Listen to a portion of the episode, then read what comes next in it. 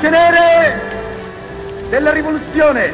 Chemise noire de la Révolution. italiane Italiens et Italiennes patria e nel mondo. en Italie et dans le monde. Ascoltate. Écoutez.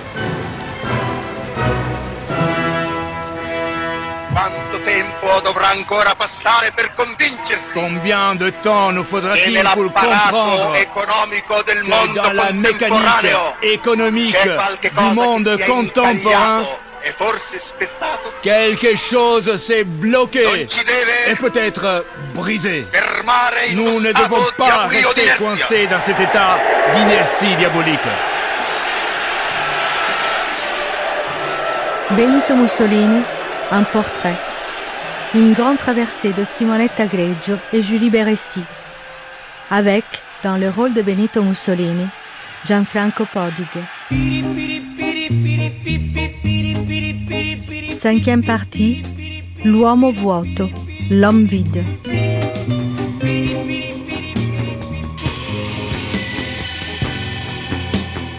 À plusieurs reprises, Benito Mussolini s'est couvert des crimes qui lui auraient valu, auprès d'un peuple honnête, la condamnation, la honte et la privation de toute espèce d'autorité. Pourquoi le peuple a-t-il toléré ces crimes? Pourquoi est-il allé jusqu'à les applaudir? La majorité s'est bien rendue compte de ses activités criminelles, mais elle a préféré donner sa voix au plus fort plutôt qu'au plus juste, écrit Elsa Morante en 1945. Elle ajoute que Mussolini a été contaminé par le vice de la mort propre à Hitler. Le romancier Robert Sabatier, quant à lui, parle du nazisme comme d'une pornographie du fascisme. Et Antonio Scurati, dans son roman M, l'enfant du siècle, qualifie Benito Mussolini d'homme vide. Benito Mussolini a écrit un bien mauvais roman au début de sa carrière politique. Mais, bon orateur, éditorialiste redoutable, il savait aussi rédiger des manifestes. Manifeste de la race. 5 août 1938. Articolo 1. Article 1. Les races humaines existent. L'existence des races humaines n'est pas une abstraction de notre esprit, mais correspond à une réalité phénoménique, matérielle, perceptible avec nos sens. Article 2. Il existe de grandes races et de petites races. Ces groupes constituent d'un point de vue biologique les vraies races. Leur existence est une vérité évidente. Article 3. Le concept de race est un concept purement biologique. Si les Italiens sont différents, c'est parce que la constitution raciale de ces peuples est différente. Article 4. La population de l'Italie actuelle est d'origine arienne et sa civilisation est arienne. Article 5. Le mariage d'un citoyen italien de race arienne avec une personne appartenant à une autre race est interdit. Qu'est-ce qui se passe? Il se passe que, à partir de, de la guerre d'Éthiopie, Philippe Foreau, historien. le régime, loin de se calmer, de, de, de devenir finalement plus paisible, va se radicaliser. Et dans cette radicalité, il y a une radicalité raciale qui veut montrer aux Italiens qu'ils sont une race de seigneurs, parce qu'il estime que finalement l'histoire de l'Italie a progressivement fait des Italiens un peuple de laquais. Ils ont eu les Espagnols, les Autrichiens, les Français, etc. Désormais, il faut leur donner une conscience raciale d'eux-mêmes, si vous voulez. D'où les lois et les décrets qui visent à créer un apartheid dans l'Empire italien, avec des quartiers pour noirs, quartiers pour blancs, interdiction du concubinage, bon, ça a été évidemment plus ou moins bien respecté, mais il y a des lois raciales dans l'Empire. Et finalement, cette radicalité raciale, cette volonté de radicaliser la, révolution fasciste, va aborder la question de la relation avec le peuple, euh, enfin les communautés juives italiennes. Et à ce moment-là, vous avez eu à l'automne, entre septembre et novembre 1938, à l'automne 38, des lois qui vont effectivement être antisémites et qui vont être appliqués, qui visent à faire des juifs italiens des juifs de seconde zone, à qui on interdit les mariages mixtes, à qui on interdit certaines euh, professions, comme euh, les enseignants à, l'université. Donc véritablement des lois strictement antisémites. Or ces lois ne sont pas copiées de l'Allemagne nazie. Je veux dire par là que ce n'est pas par le rapprochement politique entre l'Allemagne nazie et l'Italie fasciste que Mussolini adopte ces lois. À la différence du nazisme. Dans le nazisme, l'antisémitisme est structurel, il est central. Frédéric Lemoal, historien. Tout tourne autour de l'antisémitisme racial des nazis. Et l'antisémitisme, on le sait, euh, tendance exterminatrice. Dans le fascisme, non on n'a pas d'allusion antisémite dans le fascisme. Il y a beaucoup d'Italiens juifs qui sont fascistes, qui sont membres du parti, et effectivement, euh, Margherita Sarfati est juive, et elle est la maîtresse de Mussolini. Néanmoins, il existe quand même euh, des alors peut-être des, courants, mais en tout cas voilà, des, pensées dans, le fascisme, dans les courants les plus radicaux, les plus à gauche, je dirais, qui ont gardé cette idée du monde juif lié à la banque, lié à la haute finance, lié à la grande industrie, qui n'ont jamais complètement disparu. Mais bon, ça n'était pas une politique, et d'ailleurs les nazis, quand ils arrivent au pouvoir, le reproche sempiternel qu'ils font aux fascistes, c'est vous n'êtes pas antisémite, il y a un problème chez vous, c'est qu'il n'y a pas d'antisémitisme. Et à ce moment-là, il y a sans doute chez Mussolini une radicalité raciale, mais qui n'était, je crois, pas à l'origine du personnage et du, parti fasciste lui-même. Il y a euh, des militants fascistes qui appartiennent aux communautés juives installées en Italie depuis fort longtemps. Il y a même un ministre juif, Jung, qui a été ministre des Finances. Donc, je ne crois pas qu'il y ait fondamentalement un antisémitisme. D'ailleurs, en 1932, dans euh, l'entretien que Mussolini donne à Emile Ludwig, un journaliste allemand, entretien qui seront publiés en plusieurs langues, il rejette l'idée d'une d'une race supérieure, euh, l'idée finalement euh, d'un racisme organique. Il reçoit le, le, grand rabbin de Rome au palais de Venise. Bon. Donc, si vous voulez, il y a quand même des éléments qui me, ne me permettent pas de, croire à un antisémitisme d'entrée organique chez lui.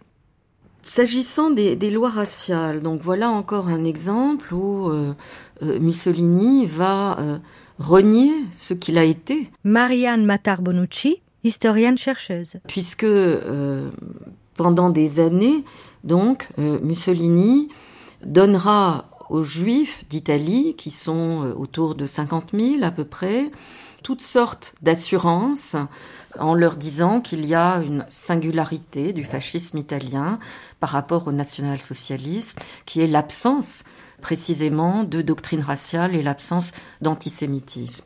Et c'est un fait que jusqu'en 1938, on ne trouve aucune trace d'antisémitisme dans la doctrine du fascisme. Les juifs peuvent être des membres du Parti national fasciste.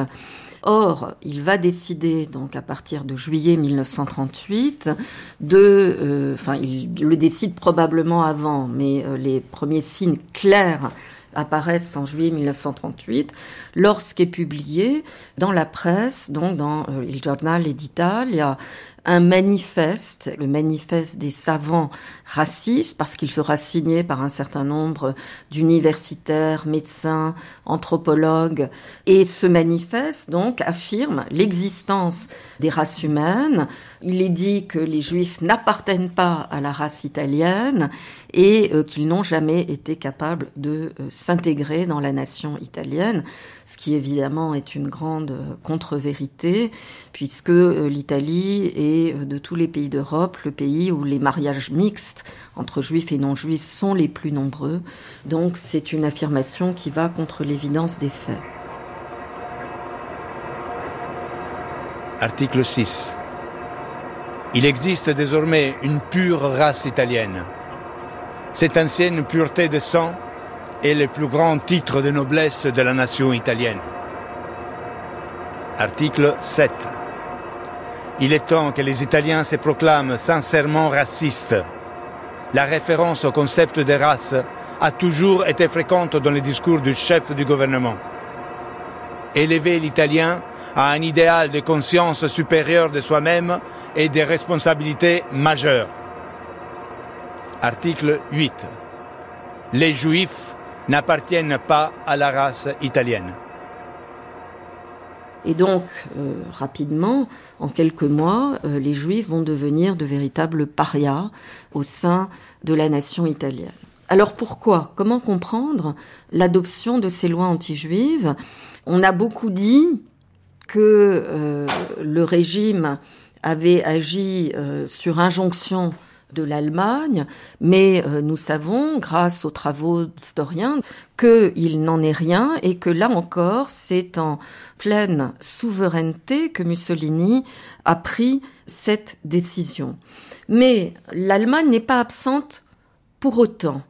Je pense que ce qui a joué un rôle très important, c'est le voyage que Mussolini fait en Allemagne en septembre 1937, où il est accueilli avec un faste absolument euh, incroyable, où euh, non seulement Hitler déroule le tapis rouge, mais euh, il va faire des démonstrations de sa puissance militaire, et surtout il va mobiliser à Berlin 2 millions de personnes qu'on fait venir de différentes régions d'Allemagne pour acclamer Mussolini, et il va être littéralement fasciné par la discipline des foules en Allemagne et par ce qu'il voit de la réalisation de ce totalitarisme nazi qui se construit à grandes enjambées beaucoup plus vite que euh, dans le cas de l'Italie. Et donc, il y a une forme d'envie hein, de la part de Mussolini qui se dit que finalement, ce qui a probablement joué un rôle, eh bien, c'est euh, l'existence de cet ennemi intérieur, le juif, qui est euh, pourchassé en Allemagne. Et quand il revient donc en Italie, il pense qu'il faut euh, probablement donner un coup d'accélérateur donc à la construction du totalitarisme. Alors il se trouve que l'Italie à ce moment-là est aussi euh, du point de vue de l'histoire du totalitarisme, de la construction totalitaire, dans une forme de euh, stase, de pause, hein, puisqu'il y a eu la guerre d'Éthiopie qui était un moment de grand enthousiasme. Il y a eu ensuite l'engagement de l'Italie dans la guerre d'Espagne, mais déjà la guerre d'Espagne c'était moins compris par les Italiens, d'autant qu'en Espagne une partie des Italiens antifascistes qui s'étaient réfugiés en France et ailleurs vont se porter volontaires en Espagne. Donc la guerre d'Espagne, il ne faut pas oublier que ce sera aussi un combat fratricide qui mettra face à face donc des Italiens antifascistes et fascistes. Et donc en 1937, on commence, euh, Mussolini commence à imaginer un retrait possible de l'Espagne, et il se dit que euh, bah, il va falloir trouver quelque chose de nouveau pour mettre en mouvement les hiérarques, les foules, une nouvelle forme d'ennemi, ennemi intérieur. Or, qu'est-ce qu'il y a comme ennemi disponible si je puis dire à ce moment-là, bah, il n'y en a plus, puisque les antifascistes, ils sont en exil ou en prison, hein, et donc la seule catégorie de population que l'on peut désigner, et c'est ce qui est en train de se passer dans d'autres pays d'Europe à ce moment-là, comme des ennemis de la nation, ce sont les juifs. L'un de mes ministres m'interroge à propos du traitement que ses amis juifs reçoivent ces jours-ci. Je réponds, je suis entièrement d'accord avec vous. Je ne crois pas du tout à cette stupide théorie antisémite. Je mène cette politique entièrement pour des raisons politiques. Le même jour, ma petite Clarette, ma maîtresse adorée, me demande ce que je pense du manifeste. Je lui dis que les Juifs sont un peuple destiné à disparaître. Je lui apprends qu'il nous appelle, nous, les non-juifs, les goïms, les chiens. Je lui explique que les Juifs n'ont pas de terre, car ils n'en veulent pas. Ils préfèrent nous exploiter, nous, les crétins qui les hébergeons depuis des siècles à nos dépens.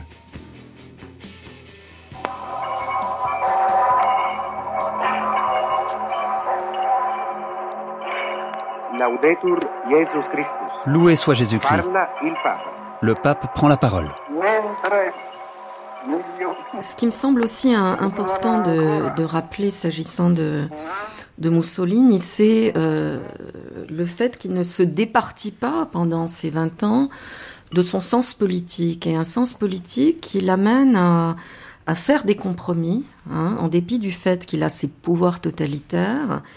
Il va euh, parfois faire des compromis. C'est le cas par exemple dans ses relations avec la papauté. Hein, n'oublions pas qu'il euh, est euh, au départ extrêmement anticlérical, mais euh, il sait à quel point l'opinion italienne à l'époque est attachée au catholicisme. Donc il va finir par se marier à l'église avec Raquel et, et surtout Mussolini est l'homme qui va mettre fin la question romaine, c'est-à-dire à ce différent qui existait entre euh, la papauté et l'État italien, donc depuis l'unité italienne, avec la signature donc des accords du Latran en 1929, donc qui euh, vont consacrer, donc qui vont créer l'extraterritorialité du Vatican, qui vont permettre euh, au pouvoir pontifical donc d'obtenir des compensation pour euh, ce qui lui a été enlevé au moment de l'unité italienne, mais ce qui va aussi consacrer le catholicisme comme religion d'État. Hein, et du point de vue donc, de Mussolini, c'est bien une forme de euh, concession. Et donc, les accords du Latran représentent euh, dans la construction de la popularité du dictateur une étape très importante, hein, puisque il sera même désigné par le pape à ce moment-là comme euh, l'homme qui a été envoyé par la Providence pour mettre fin précisément donc à ce différend entre euh, l'Église et l'État. Il faut bien se rappeler qu'il y a en Italie ce qu'on appelle la question romaine, c'est-à-dire que l'unité de l'Italie s'est faite au détriment des États pontificaux au XIXe siècle. Le pape a perdu ses États et en 1870 a même perdu Rome. Et depuis 1870, la papauté se considère comme prisonnière à l'intérieur du Vatican et a fulminé une condamnation de l'État italien. Il y a donc une lutte entre la papauté, l'Église et l'Église catholique italienne, et l'État italien, qui était laïque, et même très laïque, hein, euh, un peu à l'exemple de la France à la même époque, hein, qui menait une politique euh, anticléricale qui était quand même euh, assez forte. Donc il y a cette compétition entre les deux pouvoirs. Bon, euh, Mussolini, alors évidemment, euh, vient, comme, on, l'a vu, de euh, des, courants socialistes très anticlérical. Il déteste les curés, il déteste les soutanes. Quand il parle des curés, il, il parle des cafards. Vraiment, il a une haine très très forte qu'on a pratiquement dans, le fascisme. Hein. Très souvent dans, dans, dans, le fascisme, il y a une haine très très forte pour les prêtres. Néanmoins, une fois qu'il est au pouvoir, euh, euh, il se doute bien qu'il ne peut pas euh, gouverner contre la masse catholique italienne. Et c'est ça qui va conduire en fait les deux Roms, la Rome vaticane et la Rome fasciste, en fait, à se rapprocher lentement, lentement mais sûrement, pour essayer de trouver un accord qui permettrait de régler la question italienne et un accord qui permettrait aux deux parties de trouver des, avantages. Ces négociations débouchent sur les accords du Latran, signé le 11 février 1929, très important parce qu'il crée la cité du Vatican, que nous connaissons, 44 hectares. Donc le pape retrouve un État indépendant, très important pour lui. Et ces accords du Latran s'accompagnent également d'un concordat, c'est-à-dire un accord entre l'État et l'Église, qui fait de l'Église catholique la religion d'État, qui donne à l'Église catholique un certain nombre d'avantages dans la société italienne, et notamment dans l'enseignement religieux qui peut être fait dans les, dans les écoles, la reconnaissance du mariage religieux par exemple. Et Mussolini, lui, euh, reçoit en échange la fin de toute activité politique du clergé. Toute activité politique est interdite au clergé. Un serment de fidélité des évêques au chef de l'État, au roi. Roi. Mais bien sûr, Mussolini imagine bien que le vieux roi, à un moment ou à un autre, irait rejoindre ses ancêtres et qu'il en profiterait pour abolir la monarchie, proclamer la République, et le chef d'État, ça serait lui, et il aurait le, serment des, évêques. Donc vous voyez, les, deux, les parties trouvent leur, leur avantage. Néanmoins, ce qui est intéressant, c'est que à peine les accords ont-ils été signés, qu'il y a une crise entre les deux. Parce que les durs du fascisme, eux, sont vent debout devant cette compromission avec les soutanes et hurlent à la trahison.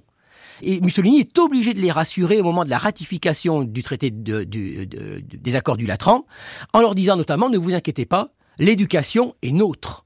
L'éducation relève de l'État. Et là, on est en plein dans la confrontation entre deux pouvoirs, en fait, qui se disputent le contrôle des âmes. en quelque sorte. Deux pouvoirs qui considèrent que l'éducation relève de leur responsabilité. Et donc c'est l'âme des Italiens qui est au centre de la compétition. Pie XI est en train de nuire terriblement à l'Église. Je vais rompre avec lui s'il continue comme ça. Oui, je romprai toute relation. Je reviendrai en arrière. Je détruirai le pacte de 1929. Il fait des choses indignes.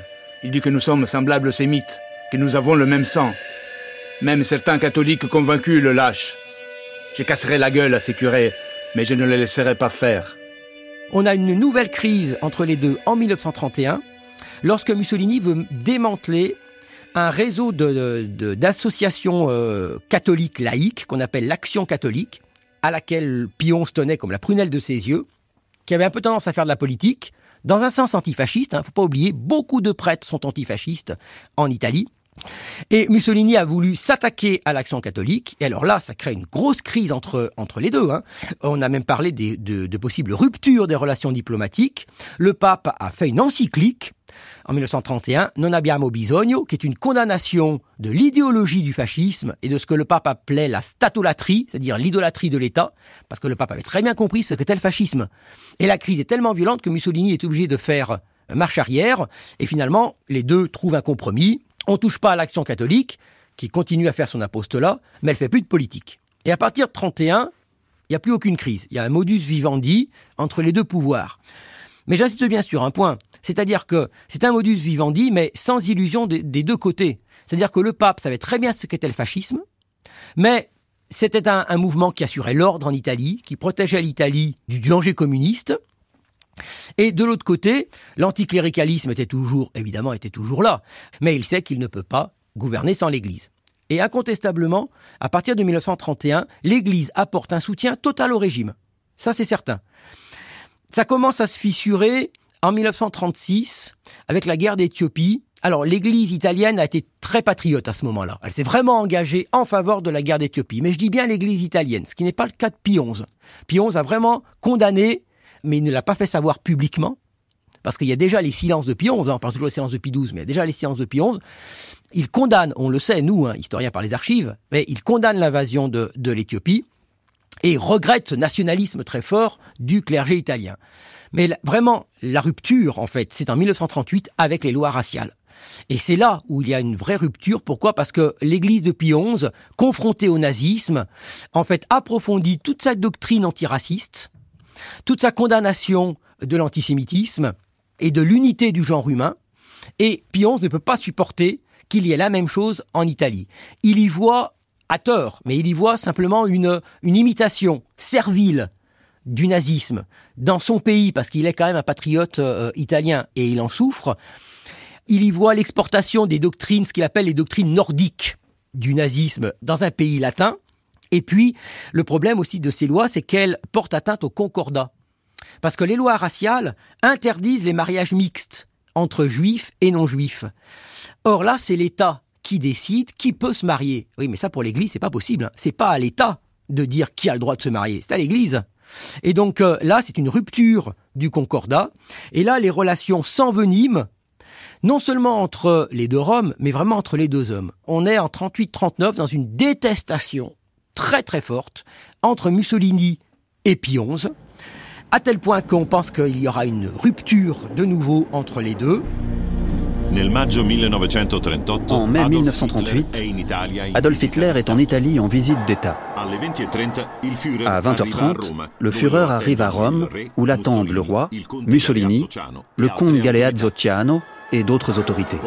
Et nous savons que pour l'anniversaire des accords du Latran, les 10 ans des accords du Latran, le 11 février 1939, Pie XI préparait un discours alors on a souvent dit que c'était un discours très très dur contre le fascisme, on a beaucoup exagéré hein, quand vous lisez le discours, euh, parce qu'il est connu, hein, bon, il est très ironique, parce que euh, Pie XI maniait beaucoup l'ironie, il était très ironique contre Mussolini, en fait c'est un discours qui présentait l'Italie comme une sorte de prison, et où même le pape avait peur de prendre le téléphone parce qu'il savait que la police secrète italienne l'écoutait.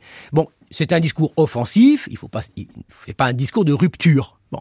Mais Pie XI faisait croire il envoyait des, des, des, des, des paroles pour faire croire dans Rome que ça allait, vous allez voir ce qu'on allait voir. Hein. À son âge, il était malade, euh, il avait rien à perdre et euh, Mussolini allait, allait trembler. Donc effectivement, Mussolini, il tremble hein, devant ce discours qui devait être prononcé le 11 février 1939. Or, Pie XI meurt le 10 février 1939 et le discours ne sera donc jamais, jamais prononcé. Une triste nouvelle s'est répandue dans le monde catholique tout entier. Pie XI, le pape au caractère indomptable qui a tenu 17 ans durant la barre du bateau de Saint-Pierre et qui, par la force de son esprit, a longtemps maîtrisé la maladie, Pie XI a soudainement cédé à son grand âge. Alors, quand Pie XII arrive au pouvoir, il est sur une ligne différente, en effet, de, de Pie XI. Il a été son fidèle secrétaire d'État, il a appliqué sa, sa politique, mais euh, il n'a jamais adhéré à cette politique de confrontation avec le fascisme hein, de Mussolini. Il regrette hein, la, la, la, tournure que prennent les relations entre les deux entre les deux États, entre les deux pouvoirs, parce que c'est pas du tout ce que lui veut. Et donc une fois qu'il est élu, il met en place sa politique, qui est une politique, c'est vrai, de, de, de baisse des tensions avec le pouvoir fasciste, parce que euh, n'oubliez pas, il est élu en mars, début mars, et le 15 mars, c'est l'invasion de la Tchécoslovaquie par Hitler, c'est-à-dire Hitler qui déchire les, accords du Munich, les Anglais et les Français qui donnent leur garantie à la Pologne. Ça y est, on comprend qu'on est sur les rails de la guerre. L'Allemagne continue sa marche vers l'Est. À l'aube du 15 mars 1939, le communiqué allemand fait connaître que pour assurer le maintien de la paix et l'ordre en Europe centrale, M. Hacha, président de la République tchécoslovaque, met avec confiance le sort du peuple du pays tchèque entre les mains du Führer du Reich allemand. La Wehrmacht fait à 10 heures du matin son entrée à Prague, où la suit deux jours plus tard le chancelier Hitler.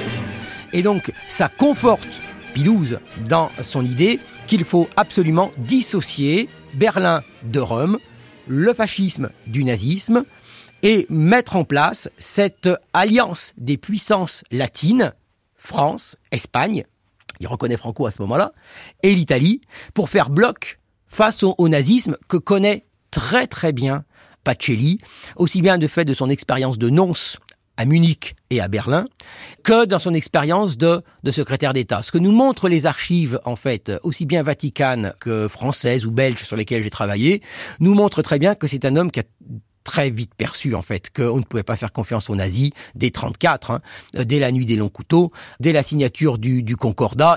C'est un homme qui n'a pas du tout confiance. Seulement, ce qu'il veut éviter, c'est le conflit, effectivement, la persécution des catholiques en, en Allemagne et cette alliance qu'il juge mortifère entre les deux régimes. Donc, il essaye, en effet, une stratégie plus diplomatique, mais qui se heurte à une réalité, qui est la réalité de la guerre. Et donc, il consacre ses efforts désormais à empêcher l'Italie d'entrer en guerre, puisque de nouveau en 1939, l'Italie déclare non pas sa neutralité, mais sa non-belligérance, parce que pour Mussolini, neutralité, ça ne passe pas, hein, ça c'est impossible. Donc non-belligérance, c'est-à-dire qu'on attend, mais on va, on va y aller. Et donc tous les efforts de, de Pidouze a été voilà, de, de, s'accrocher à la veste de Mussolini pour essayer de le, de le convaincre de ne pas entrer en guerre. Or Mussolini est là pris dans une logique idéologique qui le pousse sans cesse vers, euh, vers la guerre. Et donc, en fait, la, la, la politique de, de Pie XII, dans le sens où elle visait à empêcher l'Italie d'entrer en guerre, a complètement échoué.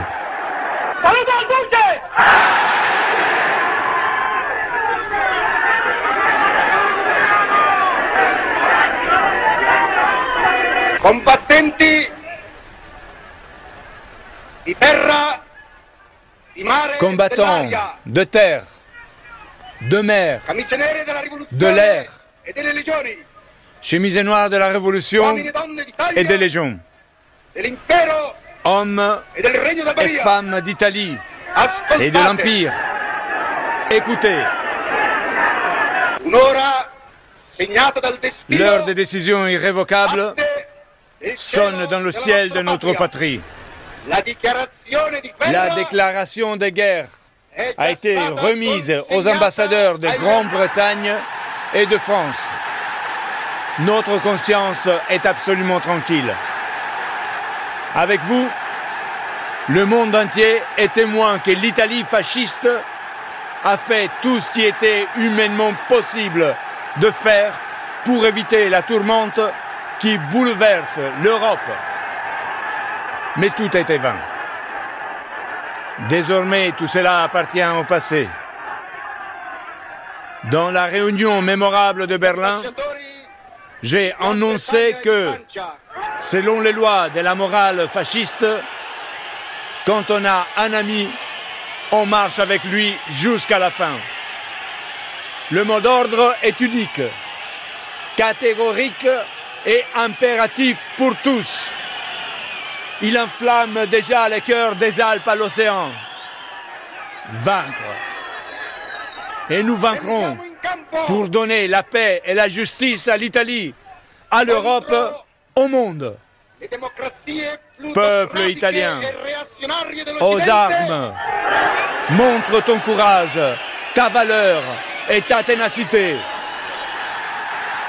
Je crois qu'on peut éliminer, parce qu'il ne faut pas être grotesque, l'accusation de philonazisme de la part de Pidou et même d'antisémitisme. Enfin, tout ça, c'est un faux procès. Tout prouve, et quand je dis tout, ce sont les archives, et là, tous les historiens sont d'accord pour dire qu'il n'y a absolument pas ni de philonazisme, ni d'antisémitisme chez, chez Pidouze. Ce qui lui est reproché, c'est ce qu'on appelle le silence de XII, c'est-à-dire son absence de protestation claire, officielle, contre les persécutions antisémites à l'œuvre dans l'Europe occupée par l'Allemagne. Alors, il faut voir ce qu'on entend par silence. Alors, si on imagine euh, le pape apparaissant euh, sur le balcon de Saint-Pierre, sur la loggia de Saint-Pierre, et condamnant clairement le nazisme, nommé, pour les persécutions antisémites, nommé, ça, il n'y a pas eu. Ça, c'est certain. Par contre, il y a certains discours dans la langue très particulière qui est celle du Vatican et de l'Église. Je pense au discours de Noël 42, où là, il y a vraiment, en effet, une condamnation des persécutions contre les personnes qui, à cause de leur race, sont vouées à un dépérissement. Ni le nazisme, le mot n'est pas prononcé, ni les juifs, effectivement, ne sont, ne sont prononcés. Mais Pie XII pense qu'il est allé le plus loin possible qu'il pouvait. Et je vais revenir pourquoi, pour les raisons. Mais j'insiste bien sur l'époque, tout le monde comprend, hein. il n'y a pas de polémique à l'époque. Les journaux américains comprennent très bien le message et se félicitent du message de Noël 42, et les nazis sont absolument hors d'eux, parce qu'ils ont bien compris qu'ils étaient visés. Donc attention, hein, c'est à l'époque, on ne voit pas les choses comme nous, on les voit aujourd'hui. Et euh, pourquoi le pape adopte cette stratégie? Tout simplement, il adopte une stratégie de prudence. Alors certes, qui lui est reproché aujourd'hui, mais attention, hein, nous, on est là tranquillement dans notre euh, monde de paix. euh, euh, à l'époque, l'Europe est dominée par l'Allemagne nazie et, par Hitler. Donc euh, XII, il sait très bien à qui il a affaire. hein. Donc il opte pour une stratégie de prudence, qui est celle des déclarations, certes, le plus clair possible, mesurées, de nature à ne pas mettre en danger les catholiques qui sont sous la férule allemande, en Allemagne ou dans le reste de l'Europe, et puis ne pas mettre en danger en fait tous ceux qui sauvent les juifs, parce que c'est ça ce qu'on a découvert qu'on continue de découvrir aujourd'hui avec l'ouverture des archives du pontificat Pie XII par le pape François l'année dernière, c'est que la papauté est au, sait à peu près ce qui se passe, c'est-à-dire les persécutions, les exterminations. Comme les autres, ils n'ont pas le détail, bien sûr, de ce qui se passe à Auschwitz, mais ils savent qu'il y a un programme de, de- vraiment de persécution, de mise à mort des Juifs en Europe de très grande ampleur, et ils font ce qu'ils peuvent, et ça vraiment les archives commencent vraiment à nous le montrer, pour sauver le maximum de, persécutés autant que faire se peut, par euh, l'envoi euh, d'argent, par euh, demander aux ambassades des pays neutres de donner des visas. Et oui, mais euh, par exemple le, Brésil, l'Argentine, le pape euh, demande, mais les pays disent non. Ils disent on veut pas, on veut pas donner de visa, on veut pas les juifs chez nous. Vous comprenez? Donc euh, c'est compliqué. Et puis vous avez toutes les structures clandestines qui sauvent le maximum de juifs. Et ça, on le voit très bien en 1943, lorsque Rome est occupée, que l'Allemagne, et j'insiste bien sur le fait que c'est l'Allemagne qui ordonne les rafles des juifs romains en octobre 1943. Alors effectivement, le pape ne proteste pas officiellement à ce moment-là, parce qu'il préfère cette stratégie souterraine de protection c'est-à-dire que les Juifs peuvent aller se réfugier dans les bâtiments qui appartiennent à la papauté dans Rome et qui bénéficient du statut d'extraterritorialité du fait des accords du Latran. C'est-à-dire que tel ou tel palais n'est pas en Italie, même s'il est à Rome, mais il appartient au Saint-Siège, donc l'armée allemande ne peut pas y rentrer. Certains bâtiments, qui sont pourtant des bâtiments italiens, accrochent des fausses pancartes proprietà della Santa Sede, propriété de la- du Saint-Siège, alors que c'est pas vrai, hein, mais pour espérer que les Allemands n'y rentrent, n'y rentrent pas. Et puis je précise en passant que, y compris dans la dans le palais euh, de campagne du pape à Castel Gandolfo, la villa pontificale est remplie de réfugiés, euh, de réfugiés juifs. Donc on a cette stratégie de protection souterraine qui a bon, pu sauver qui il pouvait, évidemment qui il pouvait sauver, mais qui, ah, ça qui est intéressant, c'est que euh, euh, euh, aujourd'hui on considère que c'est pas assez. Alors qu'à l'époque, euh, on considère que c'est que, que c'est que c'est vraiment très bien. Et après la libération de Rome, la communauté juive, euh, menée par le grand rabbin de Rome, viendra au Vatican remercier le pape de les avoir sauvés. Signora Di Segni! Anche lei parte, anch'io parto. Settimio, Graziella, Esterina, Settimio, Emanuele. Rafle de Rome, 16 octobre 1943, extrait de la Storia del Samorante. Au bout de la rampe, sur une voie de garage, stationnait un train d'une longueur interminable. Il y avait peut-être une vingtaine de wagons à bestiaux, certains grands ouverts et vides, et d'autres dont les portes étaient fermées hermétiquement avec des longues barres de fer. Les wagons n'avaient pas de fenêtres, mais seulement une minuscule ouverture grillagée située en haut.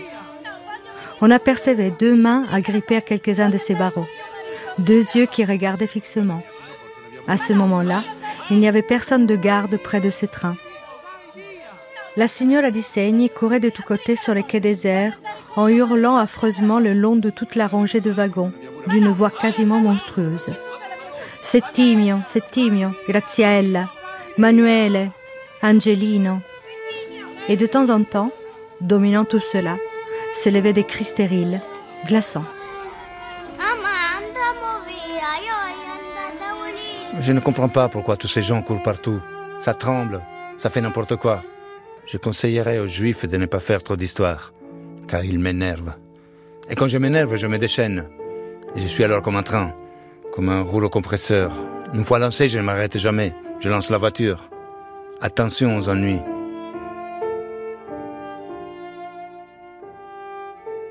Il rapporto di Mussolini e Hitler è molto interessante e non abbastanza conosciuto. La de noi, Mussolini Hitler eh, est très ancora intéressante et peu connue. Di Hitler di Nous Mussolini considérons souvent era, Hitler comme le eh, maître à penser de Mussolini. Alors que dans les années 20, eh, negli anni Hitler était 20 très frustré de ne pas arriver au pouvoir, tandis que Mussolini, lui, avait un succès retentissant. Ruth Ben Ghiat, historienne. Le putsch d'Hitler en 1923 avait échoué et personne ne voulait acheter son torchon Mein Kampf. Quindi Hitler scriveva lettere Il écrivait des lettres à Mussolini pour obtenir un e autographe, un signe de reconnaissance. riconoscimento, una corrispondenza. E Mussolini, per quasi tutti gli anni 20, Pendant presque toute la durée des années 20, rispondere perché diceva, Mussolini "Ma chi è ne voulait pas lui répondre. perdente?" Il se moquait de lui, il disait C'est quoi E- ce e type, ce loser? eh, Et cela lui, enflammait encore plus Hitler, qui était ridiculisé par ses proches, car il avait posé un buste de Mussolini sur son bureau. Di Mussolini sulla sua scrivania e loro vedevano male questo innamoramento politico. di L'entourage Hitler. d'Hitler voyait d'un mauvais œil E cet amour politique. Quando eh, Hitler ha fatto Ce n'est que quand le parti nazi est arrivé au pouvoir, pendant la période de la dépression, au début des années 30, depressione no, nei primi anni 30, allora Mussolini ha mandato un- una lettera que Mussolini a envoyé une lettre à a Hitler. E potere Ensuite, bien sûr, le rapport de force a changé, et à la fin, Hitler est réellement devenu le maître de Mussolini, notamment pendant la période de la République de Salo. Néanmoins, il ne faut pas oublier que Mussolini a été le maître d'Hitler. Il lui a appris comment eh, parvenir au pouvoir et comment l'exercer.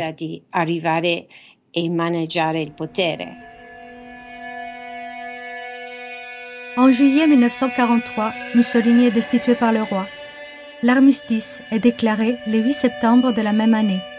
Il faudra presque deux ans pour que les Américains et les Anglais libèrent Milan le 25 avril 1945, mettant fin à la guerre. Alors c'est vrai qu'à partir de 43, il n'est plus que l'ombre de lui-même. Il est très affaibli physiquement, il est affaibli psychologiquement. Sans doute se serait-il retiré sans problème. euh, si les nazis n'étaient pas allés le chercher et si Hitler ne lui avait pas imposé la création de la République sociale italienne qui est l'épisode le plus atroce du fascisme. Guerre étrangère, guerre civile qui ravage le, pays. Parce que c'est ça, hein, l'installation de la RSI a plongé le pays dans la guerre civile, parce que vous avez bien sûr toute une partie du pays qui ne l'a pas accepté. Et on a euh, un Mussolini qui n'est plus que l'ombre de lui-même, totalement retranché, c'est vrai, euh, euh, des Italiens et de la réalité de la société italienne. Mais un Mussolini qui a toujours quand même l'intelligence euh, politique pour voir qu'il n'est plus qu'une marionnette entre la main des Allemands, qu'il le voit, mais qui n'a plus la force peut-être physique, intellectuelle et politique de s'y opposer. On peut quand même se poser légitimement la question, s'il n'avait pas commis l'erreur de rentrer en guerre en 1940 avec Hitler, est-ce qu'il ne resterait pas mort dans son lit tranquillement comme Franco? Hitler m'a dit, Duce, vous êtes trop bon, Jamais vous ne serez un dictateur. Staline, voilà quelqu'un qui n'a pas failli. Je sais qui nous a vendu. C'est le roi. Il a vendu l'Italie à l'état-major et à la haute finance. J'en paye aujourd'hui les conséquences catastrophiques. Les insurgés m'entourent. Il n'y a plus d'issue nulle part. Je suis resté seul. La guerre est finie. Le rêve est naufragé. Adieu. Le 28 avril 1945, Mussolini est exécuté par les partisans à Giulino di Mezzegre, sur le lac de Como.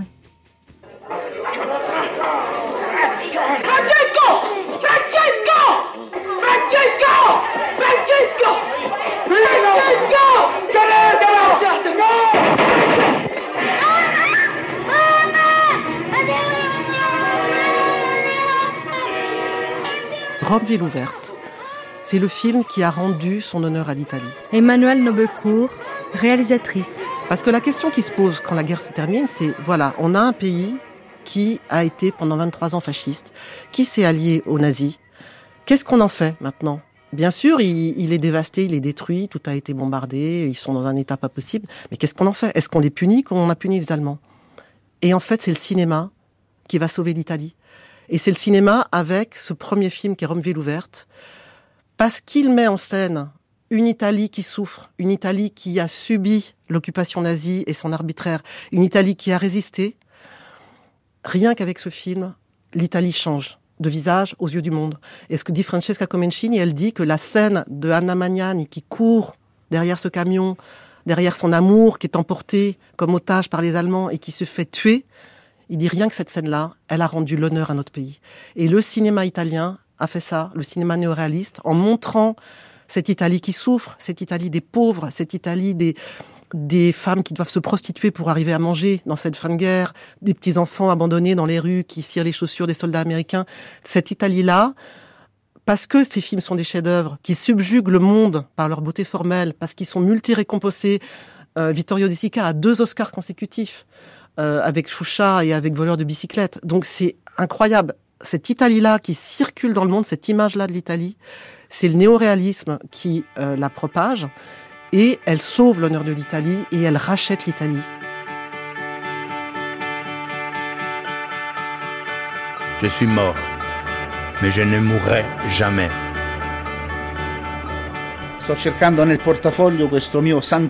Je suis en train de chercher dans mon portefeuille une image.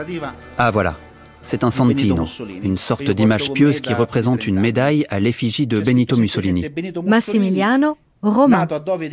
Je la garde sur moi depuis plus de 30 ans. C'est écrit Benito Mussolini, né à Predapio, dans la province de Forlì, le 29 juillet 1883, et mort à Giulino di Maggiore, dans la province de Como, le 28 avril 1945. J'ai aussi un médaillon commémoratif et une photo de Mussolini en uniforme. Pourquoi vous tenez cette euh, santino avec vous tout le temps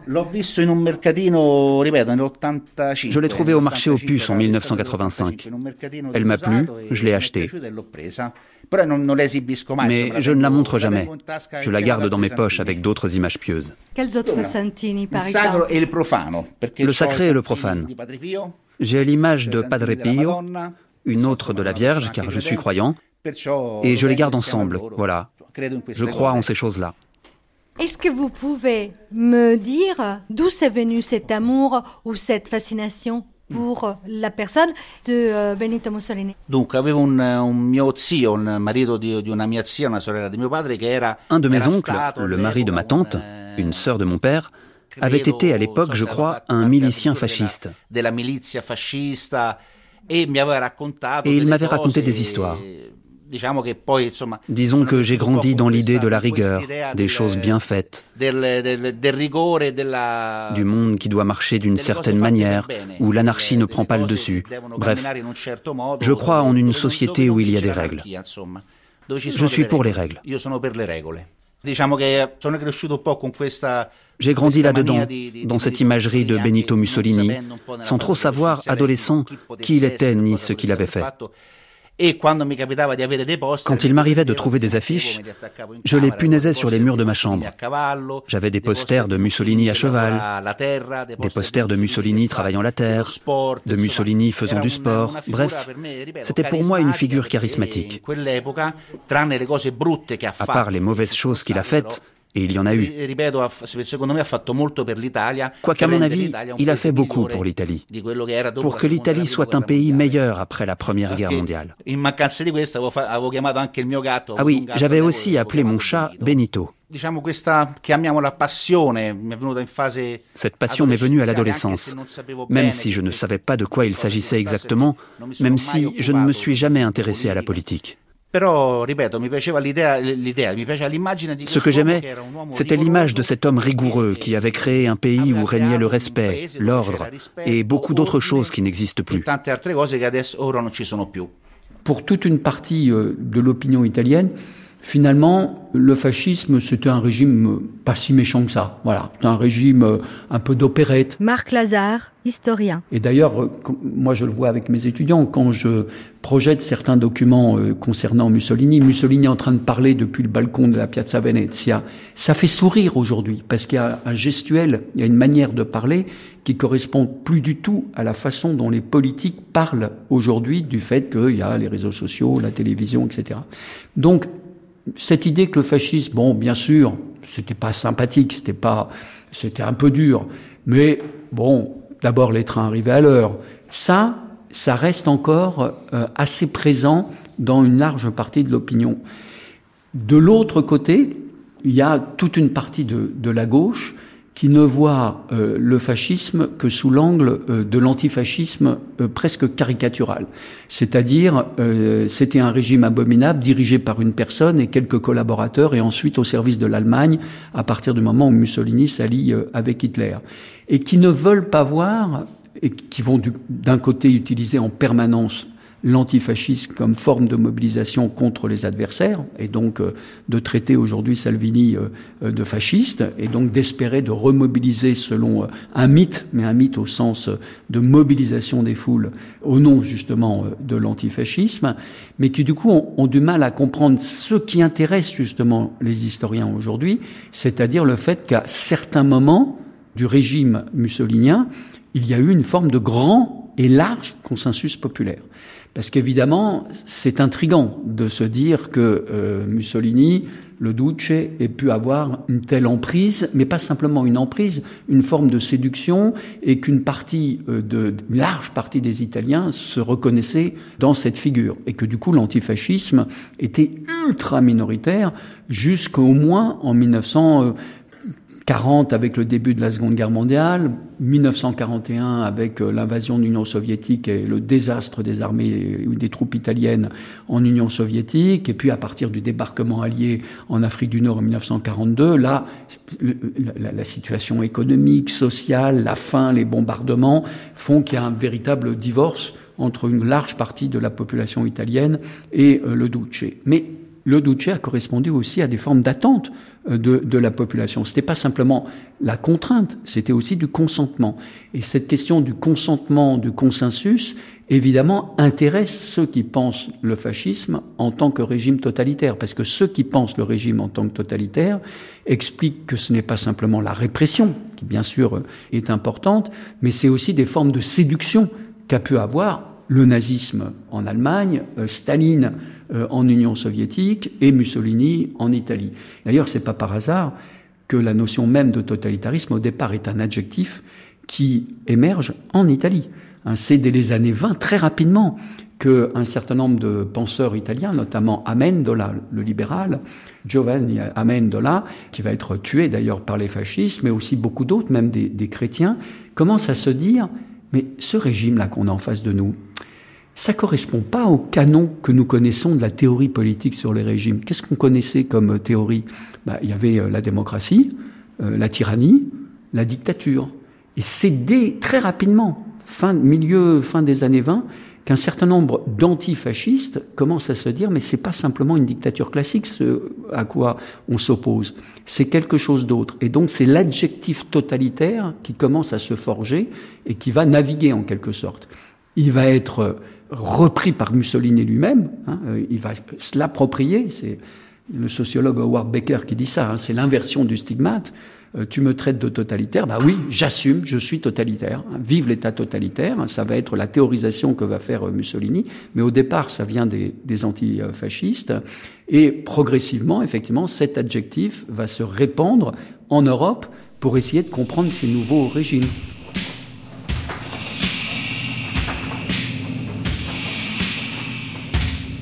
Antonio Scurati est l'auteur de M, l'enfant du siècle et M, l'homme de la Providence, vendu à des centaines de milliers d'exemplaires et traduit dans le monde entier.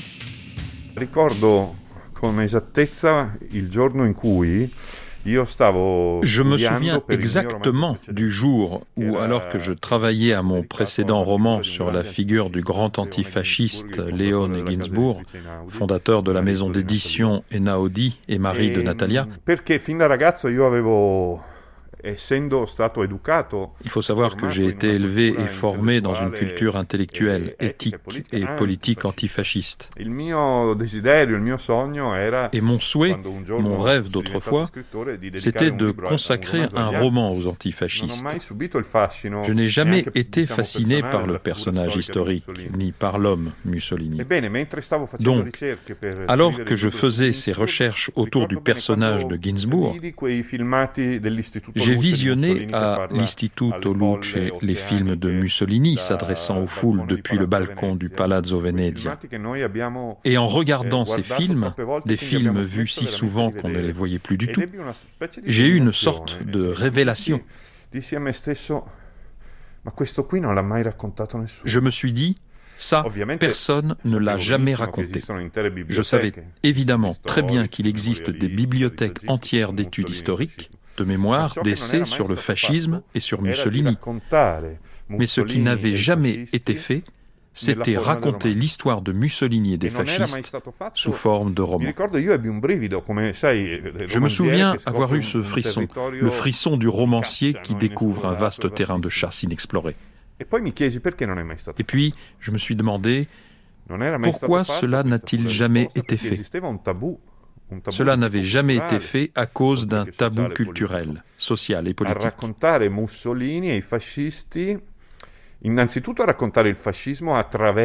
Personne n'avait écrit un roman pour raconter l'histoire de Mussolini et des fascistes, la raconter avec la liberté rigoureuse et impitoyable du romancier. L'antifascisme traditionnel sur lequel repose notre République et notre société, non seulement italienne mais européenne, était fondé sur ce que l'on appelle techniquement en langage juridique une question préjudicielle antifasciste, c'est-à-dire que quiconque voulait accéder au discours public et à la vie civile devait d'abord condamner radicalement le fascisme. C'était tout à fait juste, c'était sacro-saint, mais cela empêchait de raconter Mussolini et les fascistes avec la liberté rigoureuse et impitoyable de l'art. Eh, eh, Car, de toute évidence, l'art ne peut pas accepter les préjugés idéologiques, aussi justes et fondés soient-ils. Je me suis dit que le moment était venu de le faire. Pourquoi parce que ce genre d'antifascisme n'était pas bien ancré sur cette question préjudicielle. Ce n'est pas un préjugé, c'est un terme juridique. C'est une condition préalable que tu dois accepter avant de passer un contrat social. Et ce contrat est malheureusement, historiquement, terminé. La question préjudicielle est tombée. Elle ne vaut plus rien. Le monde nous le dit. On voit des dirigeants de partis soi-disant démocratiques utiliser désormais des phrases de Mussolini, ce qui aurait été impensable il y a quelques années. Lorsque je suis allé rencontrer des jeunes militants de formation d'extrême droite dans les lycées, ils m'ont regardé d'un air de défi et quand je leur ai dit Écoutez, le fascisme a été une énorme tragédie nationale, ils m'ont fixé, toujours avec cet air de défi, et m'ont dit Pourquoi? il est donc devenu nécessaire de chercher une nouvelle forme d'antifascisme. Revenir dans la bataille des idées, ne pas céder du terrain. L'idée d'une narration de type littéraire et fictionnel m'a semblé être un devoir quasiment historique et nécessaire. Parce que le roman, contrairement aux études historiques et académiques, est un genre populaire, un genre démocratique. Il n'exige pas de diplôme, de niveau d'instruction, il ne demande pas de carte d'identité, il admet tout le monde. Il dit, venez, le royaume de la connaissance est ouvert. Venez comprendre ce qu'était le fascisme. Il m'a donc semblé plus que jamais opportun de répondre une fois de plus à la menace, au défi que le fascisme lance à la démocratie, par le biais de cette forme littéraire éminemment démocratique qu'est le roman. Car le roman est l'expression de la démocratie en Occident.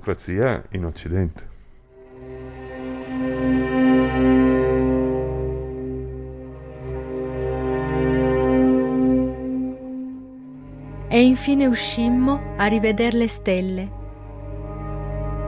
Et enfin nous sortîmes pour revoir les étoiles.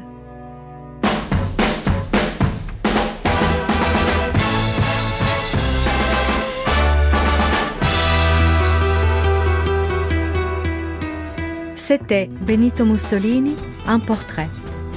Cinquième partie, L'uomo vuoto, l'homme vide, avec Philippe Foreau, Frédéric Lemoal, Marianne Matar-Bonucci, Ruth Benguiat, Emmanuel Nobecourt, Marc Lazare, Antonio Scurati et Massimiliano Di.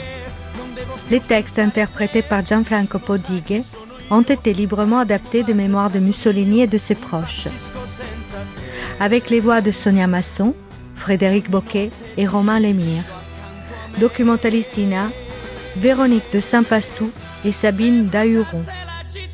Documentaliste Radio France, Annelise Signoret. Prise de son, Laurent Macchietti, Hélène Langlois et Bernard Lagnel. Mixage, Valérie Lavalard. Attaché de production, Colline Bernard. Une grande traversée de Simonetta Greggio, réalisée par Julie Beressi. C'était le cinquième et dernier épisode de Mussolini, un portrait. Les dictateurs n'ont pas d'humour, mais quand on supprime les rires, il ne reste que les pleurs. Mussolini est mort, que les ombres noires disparaissent avec lui. Alors riez maintenant et ne pleurez plus jamais.